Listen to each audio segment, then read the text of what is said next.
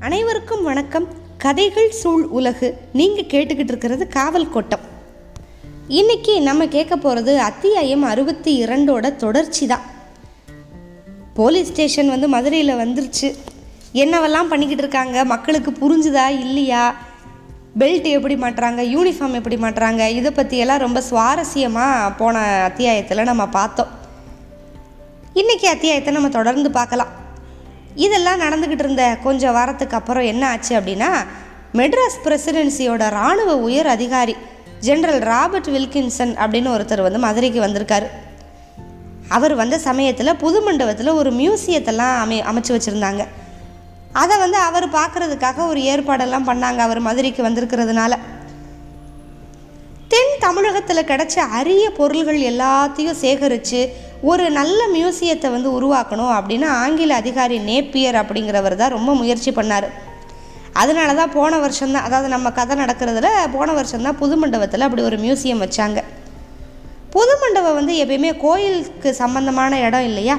அதனால் இந்த மாதிரி காரியங்களுக்கெல்லாம் அதை வந்து பயன்படுத்தக்கூடாது அப்படின்னு ஆரம்பத்தில் சில பேர் வந்து எதிர்ப்பு தெரிவித்தாங்க அதனால் என்ன பண்ணாங்கன்னா சிலைகள் இருக்கிற உள்புற பகுதியை மட்டும் உள்ளடக்கி மியூசியத்தை உருவாக்குனாரு நேப்பியர். வெளிப்புற பகுதிகளை வந்து மக்களோட பயன்பாட்டுக்காகவே விட்டு வச்சிட்டாரு. இந்த மியூசியத்தை உருவாக்குனதுக்கப்புறம் மதுரையை கடந்து போகிற எந்த ஐரோப்பியருமே இந்த மியூசியத்தை பார்க்காம போனதே கிடையாது. அந்த அளவுக்கு பேர் வாங்கிடுச்சு அந்த மியூசியம். அமெரிக்கன் மிஷனரிமார்கள் வந்து பசுமலையில் ஏற்கனவே ஸ்கூலெல்லாம் நடத்திட்டு வராங்கல்ல அந்த கலாசாலை அதுக்கப்புறம் இந்த புது மண்டபத்தில் இருக்கிற மியூசியம். இதுதான் அப்போதைக்கு மதுரையோட முக்கியமான இடங்கள். கொத்தவால் சாவடியில் வேலை பார்க்குற பணியாளர்கள் எல்லாமே ரெண்டு நாளாக ரொம்ப பரபரப்பாக இருக்காங்க. ஏன்னா இராணுவ ஜெனரலே மியூசியத்தை பார்க்க வர்றாருல கிழக்கு சித்திர வீதி முழுக்க சுத்தப்படுத்தி அலங்கரிக்கிற பணிகள் எல்லாமே பண்ணாங்க. வீதியோட வடக்கு முனையிலிருந்து தென்னங்குருத்து தோரணங்களை வரிசையாக கட்டி வச்சாங்க. இடையில இடையில வாழை மரம் அதை சுற்றி மாவலையெல்லாம் கட்டினாங்க. கோயில் யானை அலங்காரத்தோடு நிற்கிது நாதஸ்வர மேள தாளங்கள் சத்தம். கோயில் பட்டர்களும் நகரோட முக்கியஸ்தர்கள் அத்தனை பேரும் சித்திர வீதியோட முகப்புலையே காத்துக்கிட்டு இருந்தாங்க.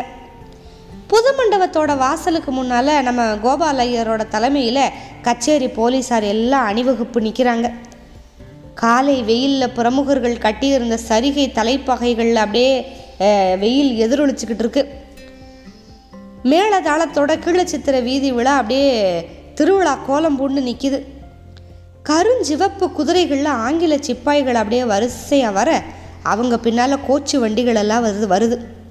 மொத வண்டியில் இராணுவ ஜெனரல் கலெக்டர். அடுத்த ரெண்டு வண்டிகளில் டிஎஸ்பி எஸ்பி இந்த மாதிரி அதிகாரிகள் எல்லாம் இருந்தாங்க. வண்டியெல்லாம் சித்திர வீதியோட முகப்புக்கு வந்ததுமே கோயில் பட்டர்களும் நகரத்தோட பெரிய மனுஷவங்க அப்புறம் இவங்க எல்லாம் போய் ஜென்ரலுக்கும் கலெக்டருக்கும் மாலை மரியாதை எல்லாம் பண்ணுறாங்க வலது பக்கம் இருந்த கோயில் கோபுரத்தை அண்ணாந்து பார்த்துக்கிட்டே ஜென்ரல் வந்துக்கிட்டு இருக்காரு. புது மண்டபம் வந்ததுமே சாரட்டு நின்றுச்சு உள்ளே இருந்து கலெக்டரும் ஜென்ரலும் கீழே இறங்குனாங்க. முன்னால் கோபால் ஐயரோட தலைமையில் யூனிஃபார்ம் போட்டு அணிவகுத்து நின்றுக்கிட்டு இருந்த கச்சேரி போலீஸ்காரவங்க இராணுவ ஜென்ரலுக்கு சல்யூட் அடித்து அப்படியே வரவேற்பு பண்ணாங்க. இந்த நகரத்தில் இந்தியர்களை வச்சு உருவாக்கின முத போலீஸ் டீமை கலெக்டர் அறிமுகப்படுத்தி வச்சார். ஜென்ரல் தலையை அசைச்சிக்கிட்டே போலீஸாரோட மரியாதையை ஏற்றுக்கிட்டு மியூசியத்துக்குள்ளே போனார். கூட்டம் முழுக்க இது எல்லாத்தையும் வேடிக்கை பார்த்துக்கிட்டு இருக்கு. முன் வரிசையில் நின்றுக்கிட்டு இருந்த சுப்பு பட்டர் உள்பட எல்லாரும் கோபால ஐயரவே உத்து பார்த்துக்கிட்டு இருந்தாங்க. பத்து கைகளோட ஆங்கார ரூபினியா நிற்கிற ருத்ர காளியோட சிலை மியூசியத்துக்குள்ளே நுழைஞ்சது வலது பக்கம் மொத தூணில் இருந்துச்சு. ஜென்ரல் ராபர்ட் வந்து மயில் தோகை மாதிரி அப்படியே கைகளை விரிச்சுக்கிட்டு நிற்கிற காளியோட சிலையை வியந்து பார்த்துக்கிட்டே நின்னார்.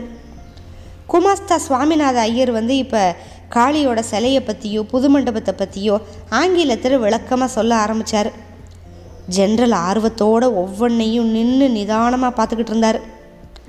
ஜென்ரலோட உதவியாளர் குமாஸ்தா வந்து சொல்கிறத குறிப்பெடுத்துக்கிட்டே இருந்தார். நூற்றம்பது வருஷத்துக்கு மேலே இந்த மண்ணில் அவங்க நடத்தின போர்களுக்கு அப்புறம் மிச்சம் இருக்கிற அடையாளங்களை எடுத்து பாதுகாத்து வைக்கிறது மூலமாக நினைவோட வழியாக பெருமிதத்தை பருகிக்கிட்டே அந்த கூட்ட பொது மண்டபத்துக்குள்ளே சுற்றி வந்துக்கிட்டு இருந்துச்சு. காலபைரவர் சிலைக்கு கீழே இரும்பு பெட்டிகளில் வச்சிருந்த ஆயுதங்களை ஜெனரல் பார்த்தாரு. சுவாமிநாத ஐயர் அந்த ஆயுதத்தை பற்றி இப்போ சொல்கிறாரு இதுக்கு பேர் வந்து வளரி. இந்த பகுதியில் ரொம்ப முக்கியமாக பயன்படுத்தப்பட்ட ஆயுதம் வந்து இது. சிவகங்கை யுத்தத்துக்கு அப்புறம் கொண்டு வரப்பட்ட ஆயுத தடை சட்டத்தினால இதை வந்து இப்போ முழுசாக ஒழிச்சாச்சு. மரத்தினாலும் எக்குனாலும் செய்யப்பட்ட வளரி இங்கே இருக்குது தந்தத்தினால கூட வளரியை செய்வாங்க. ஆனால் அது இப்போது இங்கே இல்லை அப்படின்னாரு. Yes I know the weapon of calories அப்படின்னாரு ஜென்ரல் இந்த ஆயுதத்தை பயன்படுத்த தெரிஞ்ச யாராவது இங்கே இருக்காங்களா? அப்படின்னு கலெக்டர் கேட்டார். அதுக்கு சுவாமிநாத ஐயர் இந்த ஆயுதத்தை பயன்படுத்த தெரிஞ்சவங்களோட எண்ணிக்கை இப்போ ரொம்ப ரொம்ப குறைஞ்சு போச்சு. அநேகமாக இல்லைன்னே சொல்லலாம். ஆனால் கடந்த காலங்களில் இந்த ஆயுதத்தை பயன்படுத்துறதுல ரொம்ப வல்லவர்களாக இருந்த ஒரு சிலர் இன்னும் உயிரோடு இருக்காங்க. தாதனூரை சேர்ந்த மாயாண்டி அப்படிங்கிறவர் இந்த மண்டபத்தோட கிழக்கு பகுதியில் இருந்து வளரி எரிஞ்சார்னா மேற்கில் நின்றுக்கிட்டு இருக்கிற ஆளோட தலை துண்டாகி ஒழுகும் அப்படின்னாரு. கால பைரவரோட விரிஞ்ச இமைகளுக்கு இடையில கண்கள் அப்படியே பிதுங்கி இருந்துச்சு. ஜென்ரல் அப்படியே தலையை திருப்பி மேற்க பார்த்தாரு. கோச்சில் பூட்டப்பட்டிருந்த குதிரைகள் அப்படியே நின்றுக்கிட்டு அசை போட்டுக்கிட்டு இருந்துச்சு. வரலாறோட நினைவுகளை பருக ஆரம்பிச்சிட்டா அதுக்குள்ள பெருமிதம் மட்டும் கசிஞ்சு வராது. வலியும் அதிர்ச்சியும் சேர்ந்து தான் வரும். ஜென்ரலோட கால்கள் இப்போ நகர்ந்து அடுத்த தூணுக்கு பக்கத்தில் போயிருச்சு. சுவாமிநாத ஐயர் விளக்கிக்கிட்டே இருந்தார். மேற்க நின்றுக்கிட்டு இருந்த குதிரை தலை அசைக்கிறத அப்பப்போ திரும்பி பார்த்துக்கிட்டே நடந்தார் ஜென்ரல். கல்வி அறிவே இல்லாத ஜனங்க. பத்துக்கு மேலே என்ன தெரிஞ்சவங்க ஊருக்கு கொஞ்சம் பேர் தான் காலத்தையோ நேரத்தையோ அளவிட தெரியாது. வான்வெளியை பற்றிய அறிவு இங்கே யாருக்குமே இல்லை. ஆனால் அபூர்வமான கைவினை கலைஞர்கள் இங்கே இருக்காங்க. ஒரு சில கரடுமுரடான கருவிகளை வச்சுக்கிட்டு ஐரோப்பிய கைவினை கலைஞர்களே பொறாமப்படுற அளவுக்கு வேலை செய்கிறாங்க மூணு உளிகளையும் ஒரு மரச்சுத்தியை வச்சுக்கிட்டு இவ்வளவு அபூர்வமான கலை படைப்பு எல்லாமே செய்யலாம் அப்படிங்கிறது பெரிய ஆச்சரியம். அப்படின்னு கலெக்டர்கிட்ட வியந்து பாராட்டிக்கிட்டே ஜென்ரல் வந்து இப்போ மியூசியத்தை விட்டு வெளியே வந்தார். அணிவகுத்து நின்ற கச்சேரி போலீஸார் இப்போ மறுபடியும் ஒரு சல்யூட் அடித்தாங்க தலைமை ஏட்டு கோபால் ஐயர்கிட்ட கை கொடுத்து நன்றி சொல்லிக்கிட்டே ஜென்ரல் வந்து சாரட்டில் ஏறினார். அவரை தொடர்ந்து கலெக்டர் ஏறி உக்காந்தார். ஆங்கில சிப்பாய்களோட குதிரைகள் முன்னால் நடக்க ஆரம்பிச்சது. வண்டி சக்கரங்களோட புழுதியும் கூட்டத்தோட புழுதியும் மேலே ஏறி வரு வருது. வெயில் நல்ல உச்சியில் அடிச்சுக்கிட்டு இருக்கு. வண்டி போகிறது ஆரம்பித்து மக்கள் கூட்டம் அப்படியே இப்போ கலைய ஆரம்பிச்சிருச்சு. இராணுவ அதிகாரி கோபாலையர்கிட்ட பேசிட்டு போனார்ல இதை பார்த்து எல்லாருக்கும் வியப்பு. இப்போ தான் போலீஸ் வேலைன்னா என்னன்னே புரியுது லேசாக போலீஸோட வேலையும் வெள்ள அதிகாரிகளோட அதுக்கு இருக்கிற நெருக்கத்தையும் மதுரை மக்கள் இப்போ தான் முத தடவை பார்த்துருக்காங்க. கோபால் ஐயர் இவ்வளவு முக்கியமான பதவியில் இருக்கிறது சுப்புப்பட்டர் உள்பட அத்தனை பேருக்கும் அன்னைக்கு தான் தெரிய வருது. அன்னைக்கு தேய்பிரை முன்னிரவிலே இருட்டாயிருச்சு. தெரு முக்களை ஏற்றி வச்சிருந்த விளக்கோட வெளிச்சம் மட்டும்தான். இரவு சாப்பாடை முடிச்சுட்டு பெரிய மனுஷங்கெல்லாம் ஒருத்தருக்கு பின்னால் ஒருத்தவங்க வந்துக்கிட்டே இருந்தாங்க. நல்லமுத்து செட்டியாரோட வீட்டு தின்ன வழக்கம் போல் அன்னைக்கும் களை கட்ட ஆரம்பிச்சிச்சு. மாடத்தில் ஒரு விளக்கு ஏற்றி வச்சுருக்காங்க. வெத்தலை போத்து போட்டுக்கிட்டே பெருசெல்லாம் பேச ஆரம்பிச்சிச்சு. இராணுவ அதிகாரி வந்துட்டு போனதை பற்றி தான் அன்றைக்கி பேச்சு.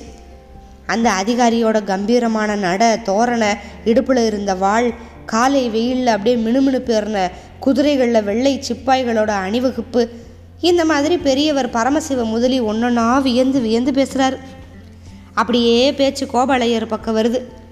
அவர்கிட்ட கடைசி அந்த இராணுவ அதிகாரி வந்து என்ன பேசிட்டு போனாரா அப்படின்னு ஒருத்தர் கேட்டார்.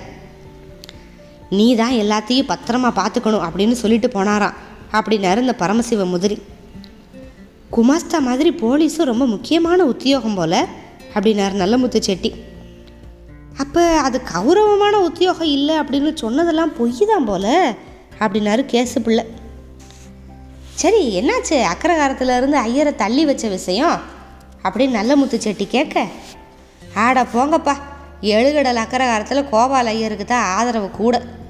சொத்து பாகஸ்தம் பண்ணுறது நிலங்களை மாற்றி மாற்றி எழுதி வைக்கிறது அதில் பிரச்சனையெல்லாம் பார்த்துக்கிறது எல்லாம் கோபால் ஐயரோட உதவி தேவை அப்படின்னு பெரிய மனுஷங்க எல்லாம் புரிஞ்சுக்கிட்டாங்க. அதனால் அக்கரகாரத்தில் முன்னை விட இப்போ மரியாதை கூட தான். அதுவும் இன்னைக்கு காலையில் வெள்ளக்காரை வந்துட்டு போனதுக்கப்புறம் அவர் தான் அக்ரகாரத்தில் ராஜா அப்படின்னாரு பரமசிவ முதலி.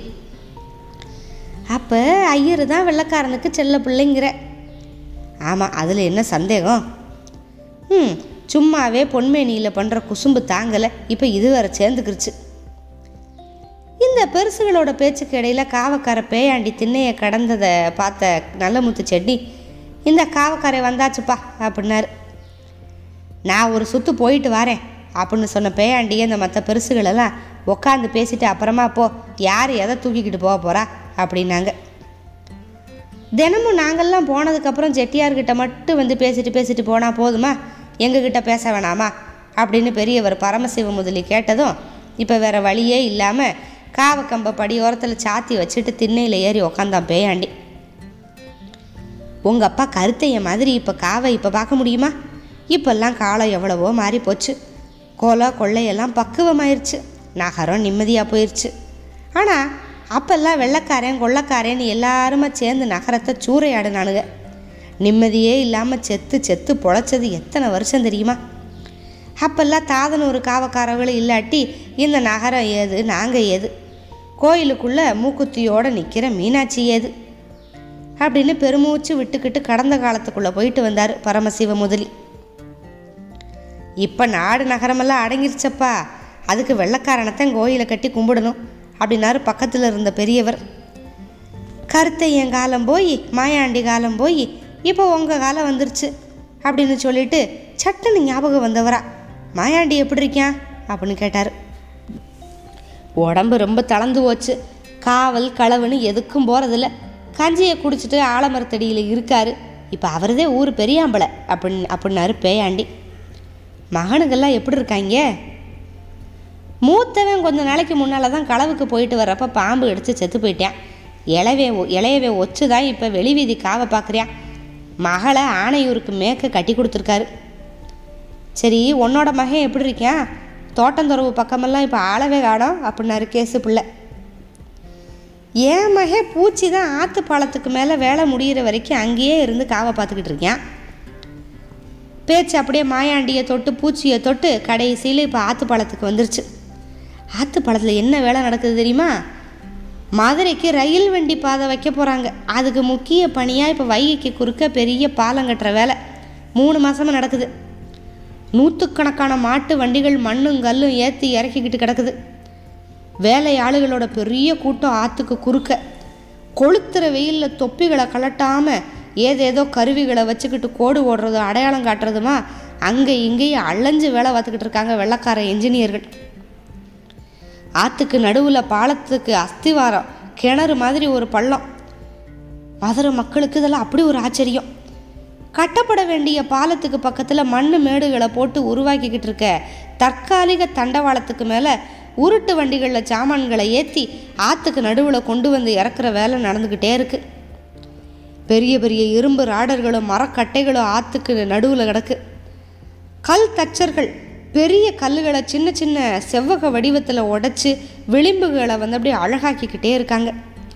மாட்டு வண்டி தடங்கள் அப்படியே குறுக்கும் நெடுக்குமா ஆத்தோட மணல் முழுவதையும் வார் வாராக கிழிச்சு வச்சிருக்கு.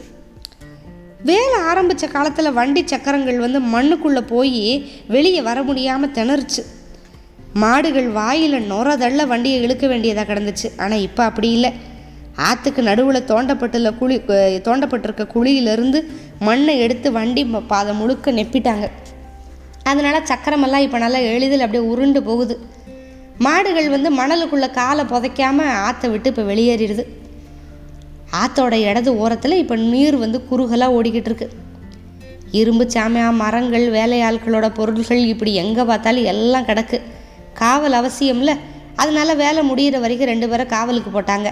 அதில் ஒருத்தன் தான் பேயாண்டியோட மகன் பூச்சி இன்னொருத்தன் வந்து மொக்கராசுவோட மகன் விருமன்.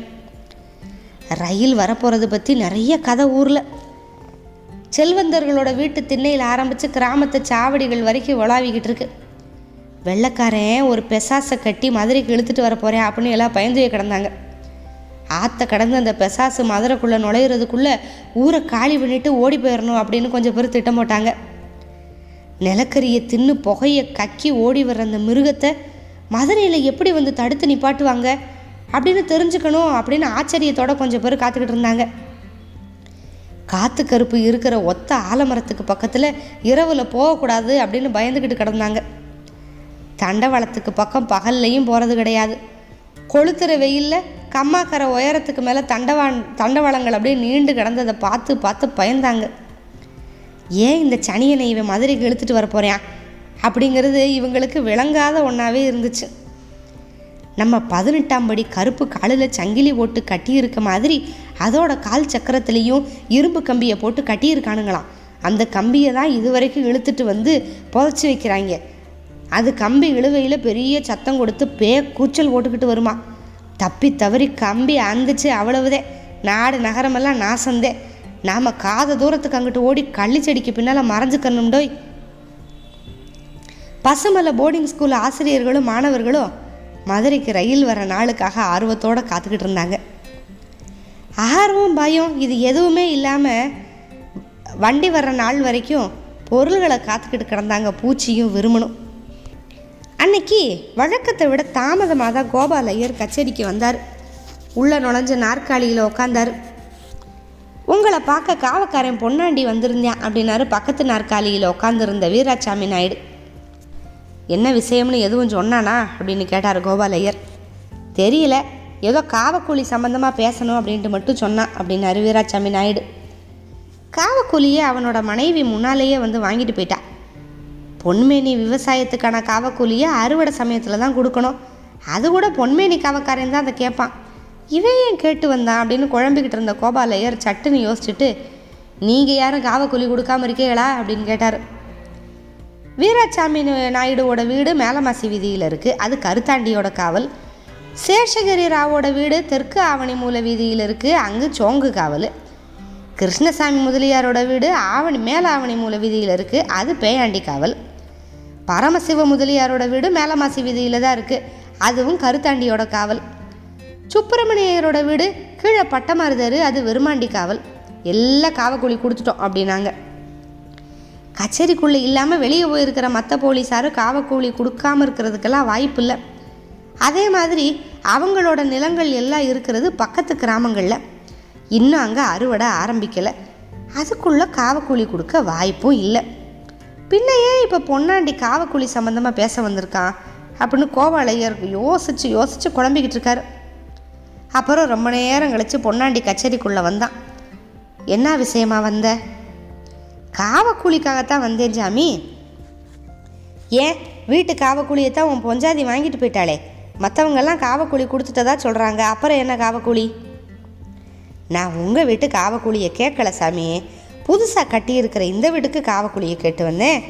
அப்படின்னு கேட்டான் கச்சேரியோட காவக்கூலி அப்போ தான் கோபாலையருக்கு புரிஞ்சது. ஆமாம் கச்சேரிக்கு காவக்கூலி கொடுக்கணுமே யார் கொடுக்குறது அப்படின்னு யோசிச்சாரு. நம்ம பணத்திலிருந்து எடுத்து கொடுக்குறதா இல்லை சர்க்காரோட பணத்தை கொடுக்குறதா அப்படின்னு ஏட்டு வீராசாமி நாயுடு கிட்ட கேட்டார். அதுக்கு அவர் டிஎஸ்பி கிட்ட சொல்லிட்டு சர்க்கார் பணத்தில் காவக்குழியை கொடுப்போம் அப்படின்னாரு. புது மண்டபத்தில் அந்த பழைய சாமானெல்லாம் அடைஞ்சு வச்சுருக்கிறதுக்கு அந்த குமாஸ்தா தான் கொடுக்குறாரு. அது மாதிரி நீங்கள் உடுக்க வேண்டியது தானே? அப்படின்னா பொன்னாண்டி. அப்போ மொத்தம் அந்த மியூசியத்துக்கும் காவக்குழி வாங்குறாங்க.